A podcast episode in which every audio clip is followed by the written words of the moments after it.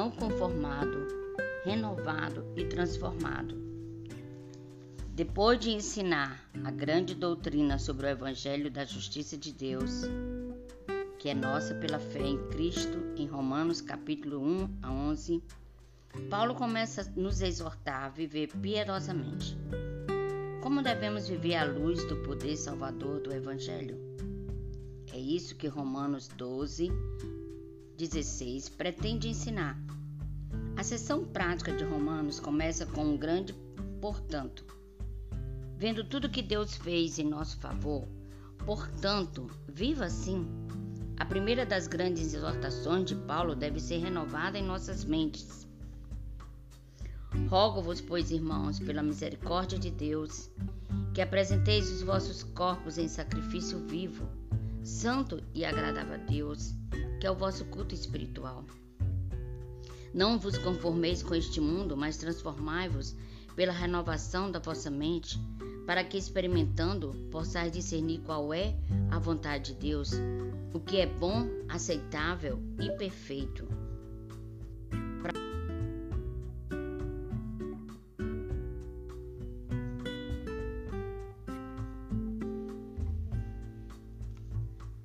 A frase As misericórdias de Deus refere-se a tudo o que precedeu nos capítulos 1, 11. A exortação que Paulo apresenta é que, uma vez que temos sido os graciosos recipientes das grandes misericórdias de Deus, devemos ser sacrifícios vivos a Deus. Como vamos fazer isso? Somos sacrifícios vivos a Deus, não nos conformando com este mundo, mas sendo transformado pela renovação de nossas mentes. Sacrifício vivo a Deus é aquele que não se conforma, mas é transformado. Não devemos nos conformar com este mundo. Paulo está usando a palavra mundo aqui para se referir ao espírito da época. Em outras palavras, mundo se refere à cosmovisão popular que rejeita Deus e sua revelação. Como crentes, não somos mais conformados a este mundo porque não pertencemos mais ao espírito desta era. Fomos trasladados do reino das trevas para o reino do Filho amado de Deus. Portanto, em vez de continuarmos nos conformando com este mundo, devemos ser transformados pela renovação de nossas mentes. É interessante notar que Paulo diz que devemos ser transformados pela renovação de nossas mentes. A mente é a chave para a vida cristã. Nossos pensamentos devem ser mudados, transformados de maneiras antigas e ímpias de pensar em maneiras novas e piedosas de pensar. O que sabemos em nossas mentes como sendo verdade forma uma, uma convicção em nossos corações dessa verdade. E essa convicção em nossos corações se traduz em ação. Portanto, devemos primeiro renovar nossas mentes. A única maneira de substituir o erro do modo de pensar do mundo é substituí-lo pela verdade de Deus. E a única fonte infalível da verdade de Deus é Sua palavra revelada, a Bíblia. Não há atalhos. Não existe uma fórmula mágica para renovar nossas mentes. Devemos encher nossas mentes com a palavra de Deus, como Jesus orou ao Pai. Santifica-os na verdade. Tua palavra é a verdade.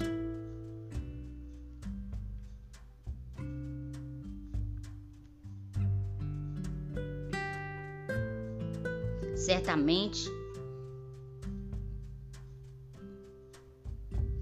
Certamente é verdade que o Criador projetou cada um de nós com uma variedade de traços e características. Isso inclui gostos, desgostos, hábitos, opiniões. No entanto, nosso Criador não se contentou em simplesmente nos deixar em paz uma vez que fomos criados. Ele nos transforma, muda e renova com alegria, dando-nos a chance de nos tornarmos melhores, mais felizes e mais semelhantes a Ele. Romanos 12, 2 nos diz: Não vos conformeis ao modelo deste mundo, mas transformai-vos pela renovação da vossa mente. Então você poderá testar e aprovar qual é a vontade de Deus, sua boa, agradável e perfeita vontade. O processo de transformação de Deus está disponível para nós continuamente Acredito que Deus está sempre disposto a nos trazer uma renovação da mente. especialmente quando estamos abertos a Ele. Estou ciente de que esse processo de transformação é algo que continuará acontecendo ao longo da minha vida. Eu preciso me submeter a Jesus e permitir que Ele faça a sua obra perfeita. E como diz em 2 Coríntios 5,17, portanto, se alguém está em Cristo, a nova criação é feita, o velho se foi, o novo está aqui. Steve Rahatz. Em Romanos 12, 2, Paulo se concentra em um meio essencial de transformação, a renovação de sua mente. Não vos conformeis com este mundo, mas transformai-vos pela renovação da vossa mente. Oh, como isso é crucial! Se você deseja se libertar da conformidade com o mundo, se você deseja ser transformado e novo de dentro para fora, se você deseja ser livre do mero cristianismo motivado pelo dever e faz o que ama fazer, porque o que você ama fazer é o que você deve fazer. Se você deseja oferecer seu corpo como um sacrifício vivo para que toda a sua vida se torne um ato espiritual de adoração e mostre o valor de Cristo acima do valor do mundo, então desce com todas as suas forças buscar isso, a renovação da sua mente, porque a Bíblia diz: esta é a chave para a transformação. O Espírito renova a mente. É primeiro e decisivamente o seu trabalho. Somos radicalmente dependentes dele. Nossos esforços seguem suas iniciativas e capacitações. É assim que a mente é renovada, olhando firmemente para as glórias de Cristo pelo que, eles, pelo que elas realmente são. O que então fazemos em obediência a Romanos 12, 2? Transformai-vos na renovação da vossa mente. Não nos nós nos unimos ao Espírito Santo em sua obra preciosa e importantíssima. Buscamos a verdade que exalta Cristo e oramos pela humildade que abraça a verdade. Ouça as ricas exposições do Evangelho da Glória de Cristo. Leia sua Bíblia de capa a capa, sempre em busca da revelação da glória de Cristo. Leia e pondere os escritos saturados da Bíblia que exaltam a Cristo de grandes homens e mulheres espirituais. E forme o hábito de meditar nas perfeições de Cristo.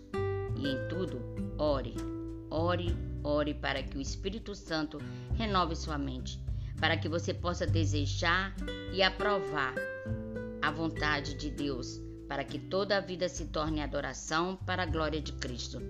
John Piper. A orar para que o Espírito Santo o conscientize dos pensamentos que vêm à sua mente e que não se alinham com a palavra de Deus, você começará a perceber quando esses pensamentos vierem e poderá renovar sua mente com a palavra.